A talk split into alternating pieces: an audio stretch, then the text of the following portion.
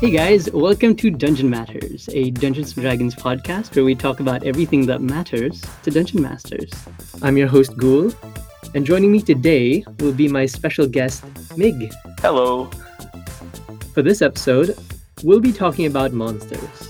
Specifically, some of our favorite monsters and how we as Dungeon Masters use them. So let's get to it. Mig, thanks so much for being in the show. Yeah, no, thank you for um, inviting me here. I'm pretty excited. Uh, like uh, when we when you told me about the topic, I was just so psyched. I I had a short list of like 30 monsters.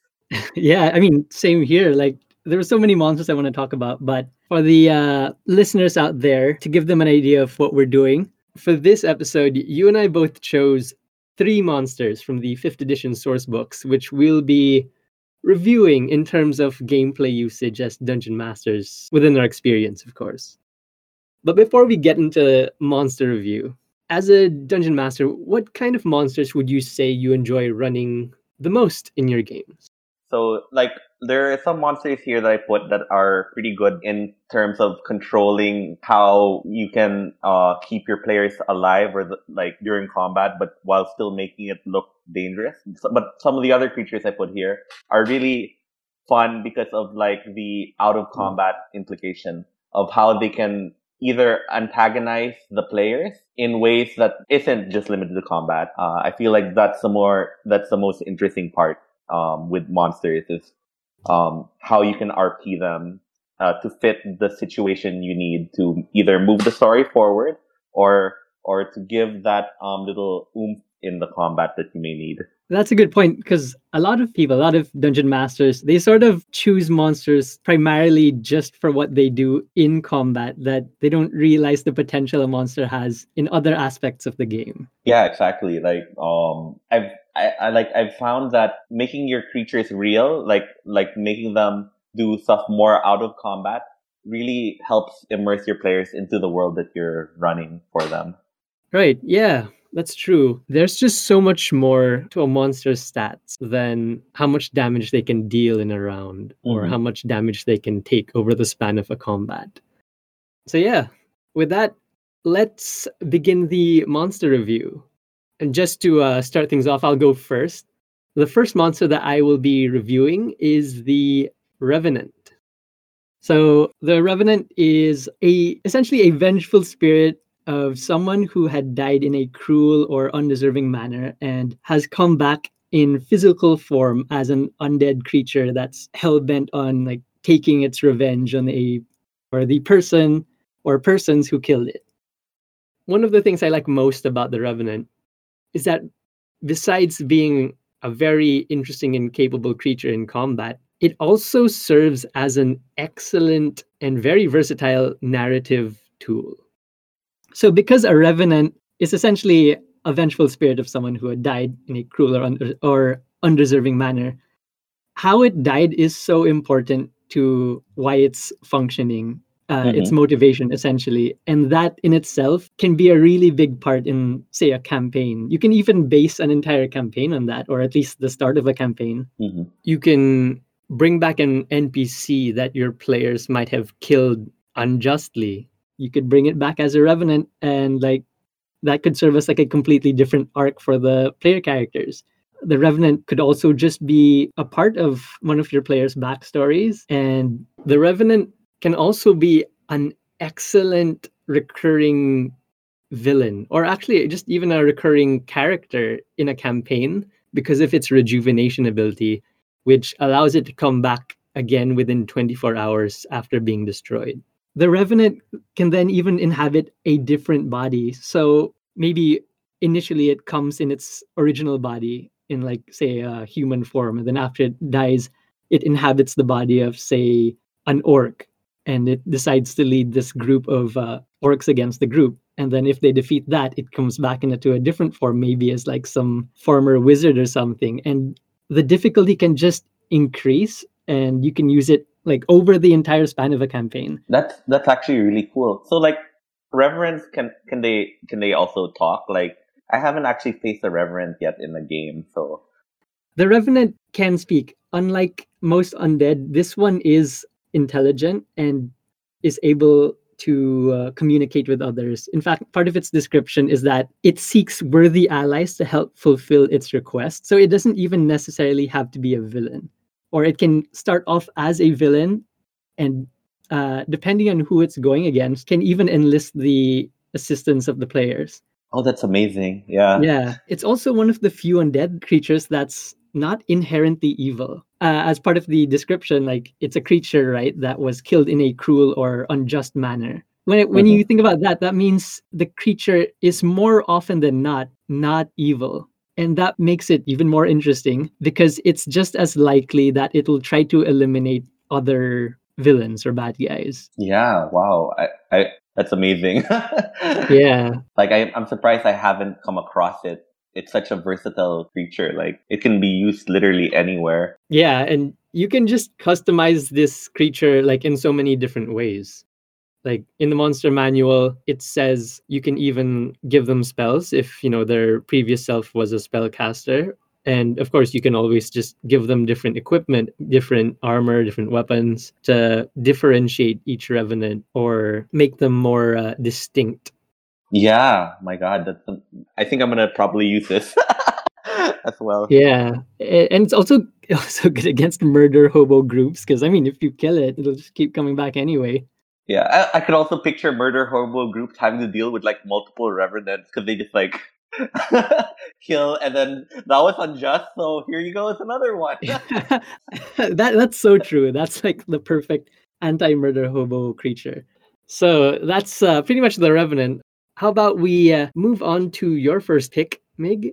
Okay, so my first pick is Mud Mephit.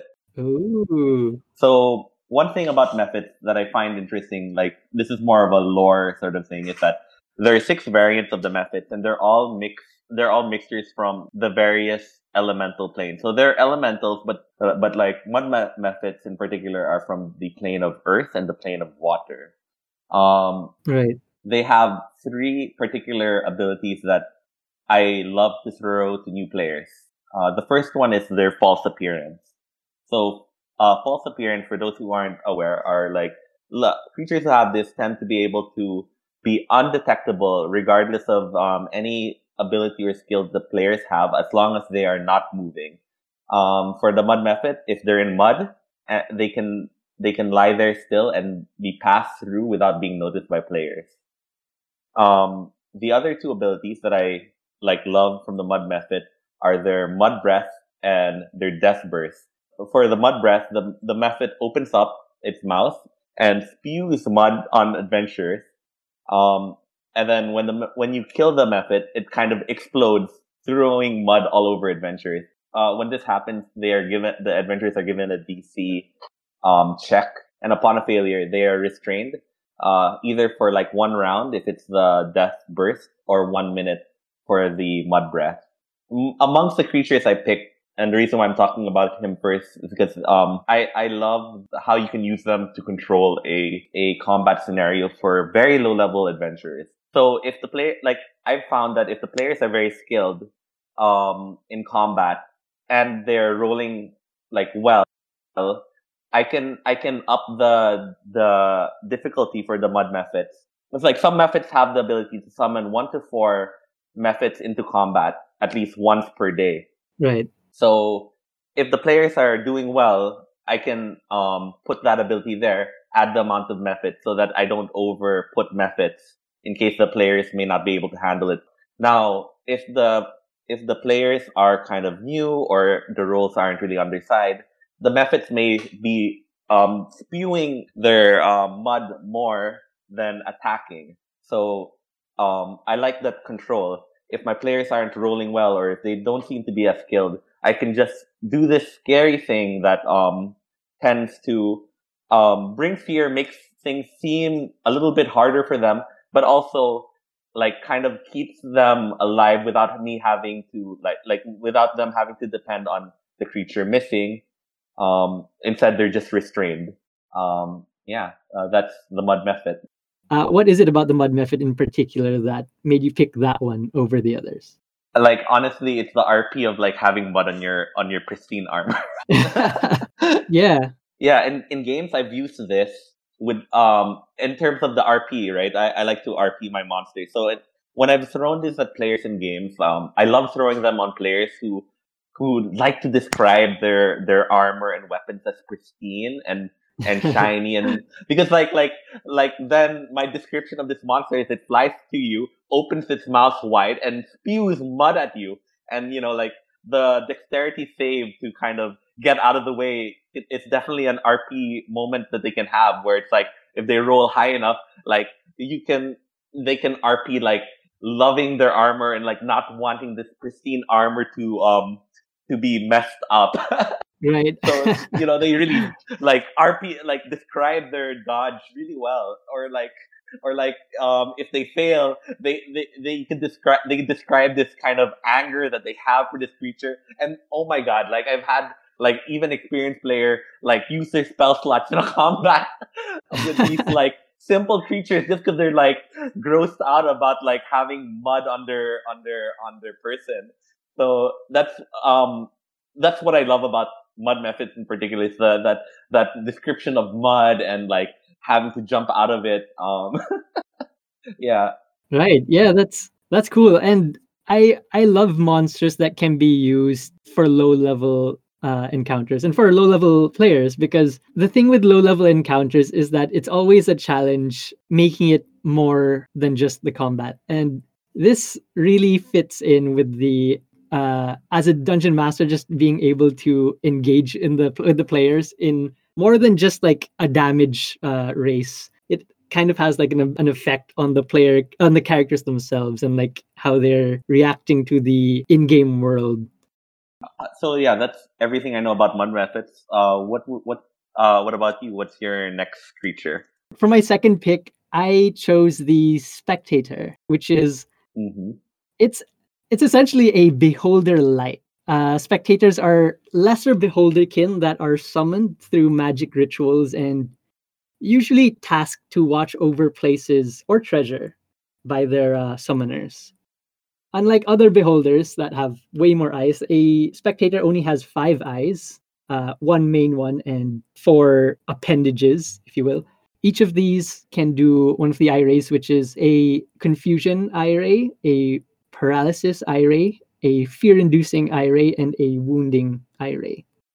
As a reaction, the spectator can also reflect spells that fail to hit it or that it successfully saves against, which makes it kind of fun.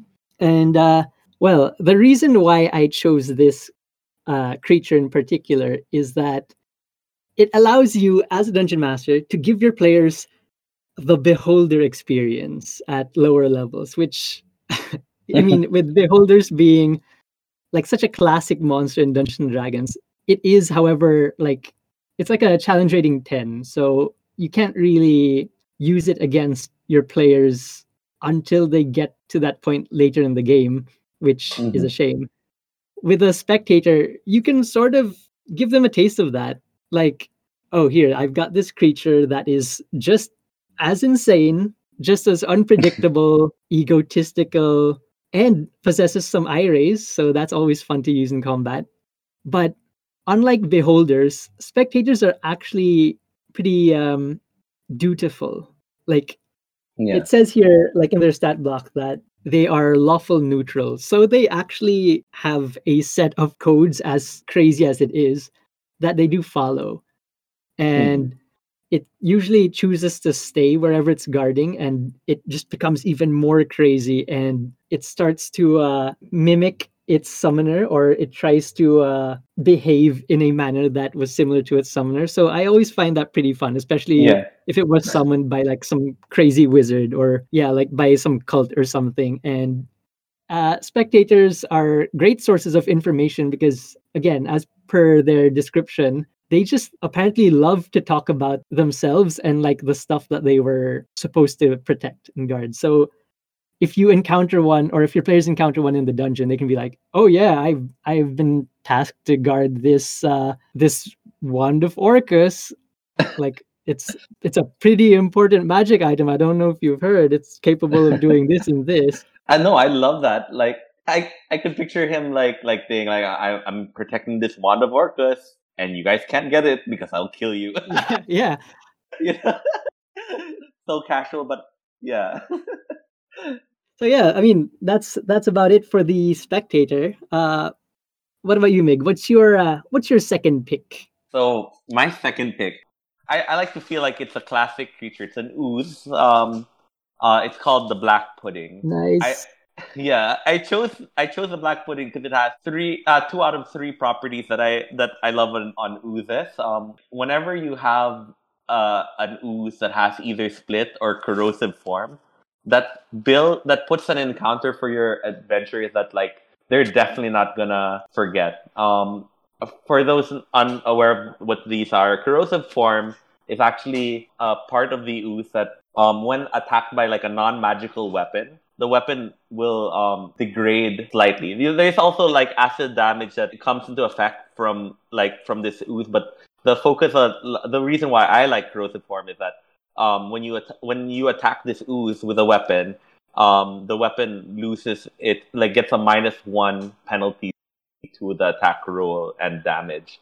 And after five of those, the weapon is no longer usable. So basically, attacking this creature corrodes your weapon. And also, when a creature attacks you, it can corrode your armor. Another fun thing with the black ooze that I said was the ability to split. If the black pudding is attacked by a weapon that does slashing damage, you may use its reaction to split it into two. But yeah, so but yeah, it's a very simple creature, but it's very like it's very nice in that like you can um definitely uh, have a lot of situations where players will have to think very tactically. I was thinking like one of my favorite, like best ways to deal with oozes is if the players are the type to save people, having an NPC there would definitely um, make them have to decide uh, whether their it's their armor or weapons that they want to save, or like is this person's life that's in danger that he'll probably die because he's surrounded by oozes and he doesn't know what to do. You know, um, that put, would push the players to kind of fight that monster despite the idea that they may have their weapons lost. Right. One of my favorite ones was seeing like the, one of my like players who had just bought this newly like this new plate uh splint armor and just running away this brave character usually brave choosing um i think i'm gonna step over there because my armor was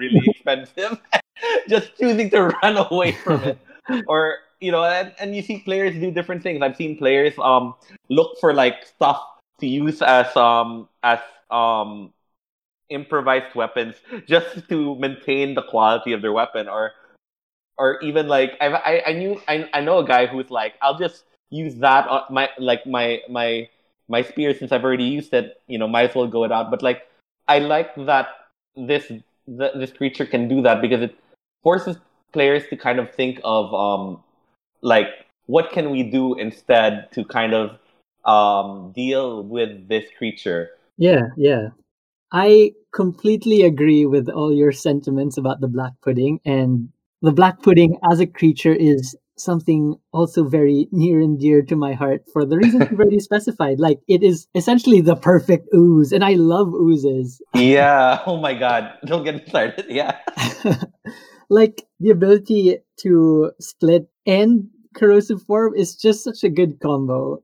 and the fact that it has so much so many like damage immunities and mm-hmm. like addition immunities and it's got a, a, decent amount of hit points it's such a good creature to uh, give your players that sort of impending doom kind of feeling like what you mentioned, if you have some way to ensure that they're going to be sticking around, then the black pudding is a very formidable enemy. Yeah, I, I, I just love encounters with this. It's it's fun to watch, and it's like and like with a create with creative players, it's fun seeing what solutions they come up with to deal with this weapon armor destroying like yeah um he like yeah creature yeah i actually used the black pudding in a one shot with uh, one of our mutual friends uh, at some point last year mm-hmm. but uh, i've uh, decided not to go into that because I might run it for you guys again. okay, okay. Yeah. I'm excited to see that. That sounds like fun. yeah.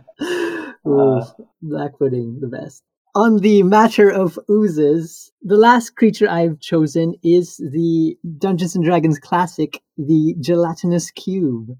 Mm. So the gelatinous cube, uh, to anyone who doesn't already know what a gelatinous cube is, it's essentially a transparent ooze in the shape of a cube that engulfs and slowly consumes anything that enters its body.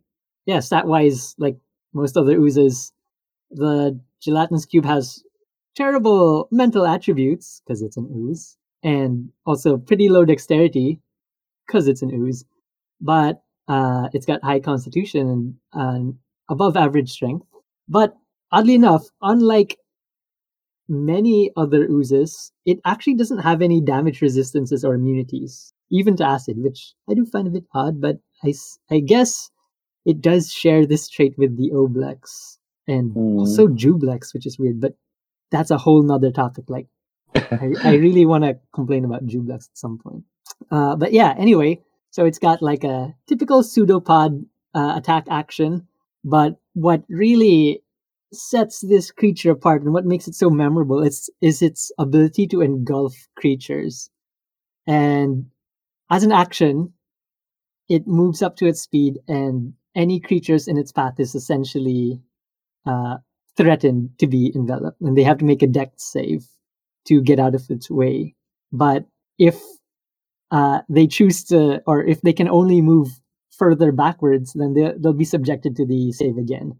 As uh, I'm sure you're aware, since you've uh, run the gelatinous yeah. cube relatively recently for us.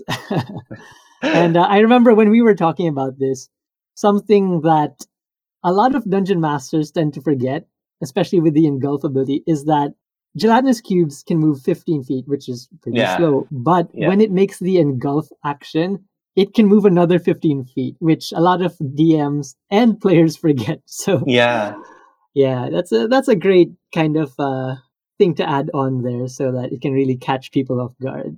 Yeah. Even though the gelatinous cube only has like a challenge rating of two in the monster manual, it can deal a lot of damage. Like just being engulfed by the cube already deals like 3d6 3d6 acid damage on a failed save mm-hmm. and then that makes them restrained and unable to breathe. And yeah. every succeeding turn, that's another 6d6 of damage. That's so painful. Yeah, no, like if there's a creature that brings fear to cre- to to players, gelatinous cube. Oh my god! In in that game I ran for you guys, I just like I I had ran, ran that maybe a few other times, but I re- I remember when I realized that engulf was the like you move your speed again. Like ever since I had that, like it made the thing the the cube so much more like scary for the players because they were like, yeah. why is it matching with us? And then you know, it just like just goes towards them, and it just it's just so fun to do that. Like, yep, it definitely is. Like from yeah. as a DM running it, it's yeah. just so fun. And I don't know why, but for me, like whenever I play Gelatinous Cube, it's just so refreshing. Yeah.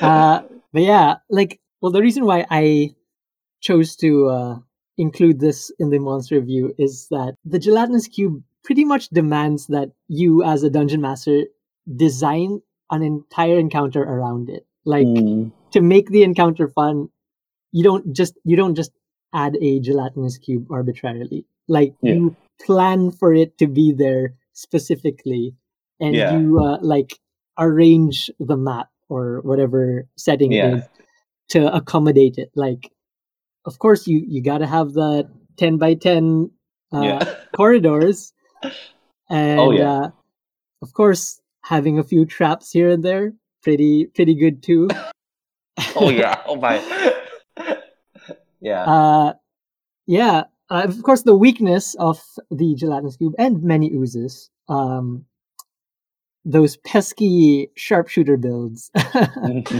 mean if you allow them uh the mobility and like the space to move, of course. Yeah. But in terms of other uses or different uh, kinds of applications for a gelatinous cube, I like to use them sometimes as living like storage containers for treasure. Because gelatinous cubes are known also for retaining whatever objects that uh, once belonged to the creatures that they had consumed. It's very common to find like magical items and other treasure inside them. So just setting up an encounter where the ooze doesn't even need to go to the players, but the players have to go into the ooze. Like oh, I just love like yeah, that that's fun. that, that's amazing. yeah, the gelatinous cube is pretty much one one big mobile dungeon trap. I, like I, I could also picture using a gelatinous cube to keep your players from leaving the dungeon or like oh, even yeah. holding still because like you know like they walk by and then all of a sudden like they step on a panel and they hear like some door from above open and this thing falls down and yeah. now they just have to run through the corridor. Yep. Yep and that's and that's where the traps are. so they they have to look for them with disadvantage. Oh my god, it's gonna, exactly. it, I could picture a really fun encounter like that. uh, gelatinous cubes, so good. Yeah. right. Well, I mean, that's uh pretty much all I gotta say about it. But an oldie but a goodie. Oh, uh, for sure. uh, why why don't you uh tell us what your final choice is? Okay, so my final choice, actually, one of my favorite monsters. Um, and it's also it's also an oldie but very goodie. Um, the intellect devourer. Uh, so what the things that make me like like what made me love this creature are its ability to detect sentience, uh, to devour intellect, and the body theft feature. So mm-hmm, yes, yeah, I, I personally picked this monster because there's so much versatility, and I liked how there was one that was showcased in a hardcover. By the way, spoilers for anyone who hasn't played um, Waterdeep Dragon Heist, at least the first chapter and so on. There is a major, there's a major NPC that actually um, is taken over by an intellect devourer. And when I ran that game, um, he was quite friendly with the characters. He was a representative of one of the factions. So he would often like also kind of check in with the characters. But he would he was also working for uh one of the book villains. And you know, like while the characters really trusted this guy, he just seemed like a fun, joking, you know, very light, very like like heroic character. And he had a reputation because he had been that character but was taken over which is what I love about it. it. Is just um, if you put this in another campaign, you can either have it be the patron of the adventure had always had the intellect devourer, or it could have happened by chance somewhere along the way, causing the players to now like have had built this um, this relationship through trust with this character, but then suddenly like like they still trust that character and he has proven himself, but now he's still acting the same, but he has different intentions since he's been taken over. And I love that that idea that um, now this character could be a story driven thing. Um, I was thinking of like a fun encounter for this would be finding out that like someone you've trusted is an intellect devourer. But like you could also throw it in a different way. Like maybe the adventurers come to a town because they hear it's being taken over by zombies and they see like an NPC being attacked by zombie. Um, it can go down some separate ways. Like um, if a like you know like in an intellect devourer could jump out if ever like you cast a protection from good and evil spell on someone. So I can picture them trying to save this kid, cast protection from good and evil, and all of a sudden the kid dies because the intellect devourer yeah. jumps out, and they and it doesn't do anything for the players because it just builds questions. They're like, this this town was being attacked by zombies. They were trying to save a kid being attacked so like, who's the enemy? What are we going by here? Or, or you know, like the kid could also be killed by the zom- by the zombies. Intellect devourer comes out, and you know, like it can fit anywhere where you want to like just see what the players want to do. Like, will they pursue like what's causing the zombies to come out? Will they pursue this like what's the intellect devourer doing here? They're they're it it can push and drive a narrative so many ways and it can also be used to right like really turn things around like um it can add flavor to maybe an npc that they found what like they never really attached to but it's always there you can always like it could that NPC could have all of a sudden been taken over by an intellect devourer, and all of a sudden they'll remember the NPC, and they might even like have feelings that they may have not had when you first would um, introduce that NPC. You know, it's a good way to. I, I feel like any situation where where your, a brain pops out of something that you were fighting or you trusted will make it memorable. Like that's why I love the potential and the abilities of this creature. Yeah. yeah. No, I I also really love the intellect devourer. And um I've actually used it in a very similar way to what you've described uh, mm-hmm. in a in a one shot just uh, last year. But as much as I want to discuss it, maybe I won't, so I'll run it for you guys as well. uh, Looking forward to that. Yeah.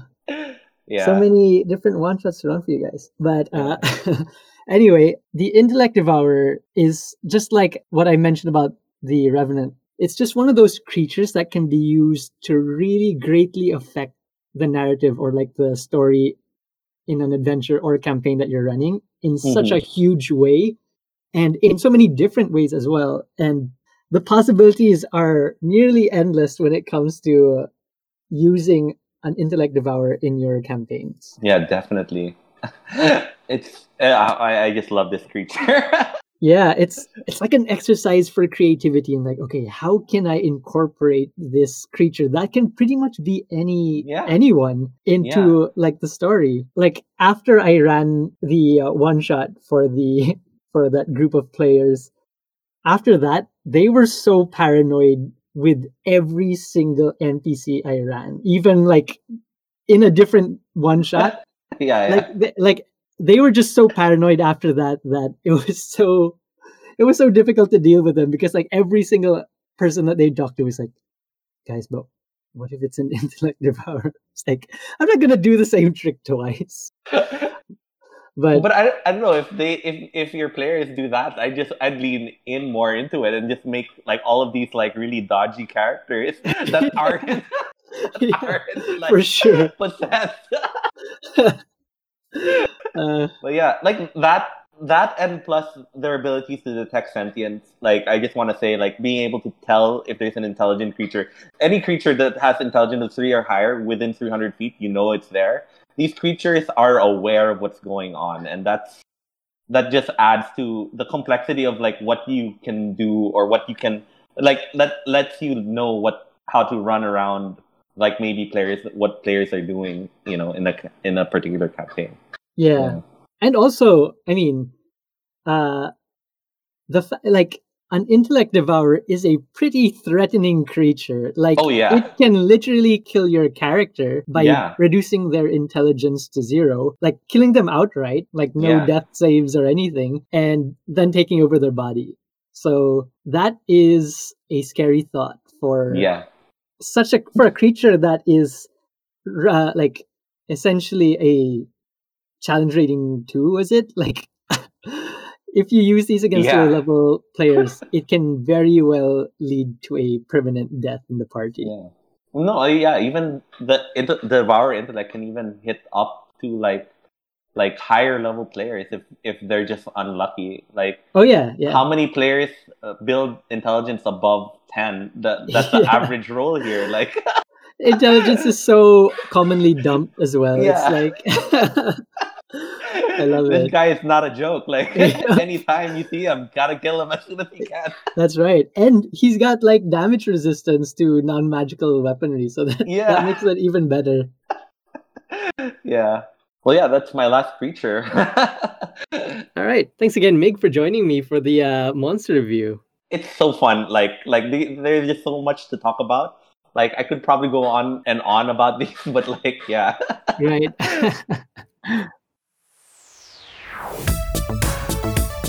Well, that's it for this episode of Dungeon Matters. What did you think about the monsters we reviewed today? Do you guys have any similar experiences or ideas on how to run the ones that we just talked about? Also, which monsters do you think we should review next time? Let us know by emailing us at dungeonmatterspodcast at gmail.com. Thanks again, guys, and see you next time.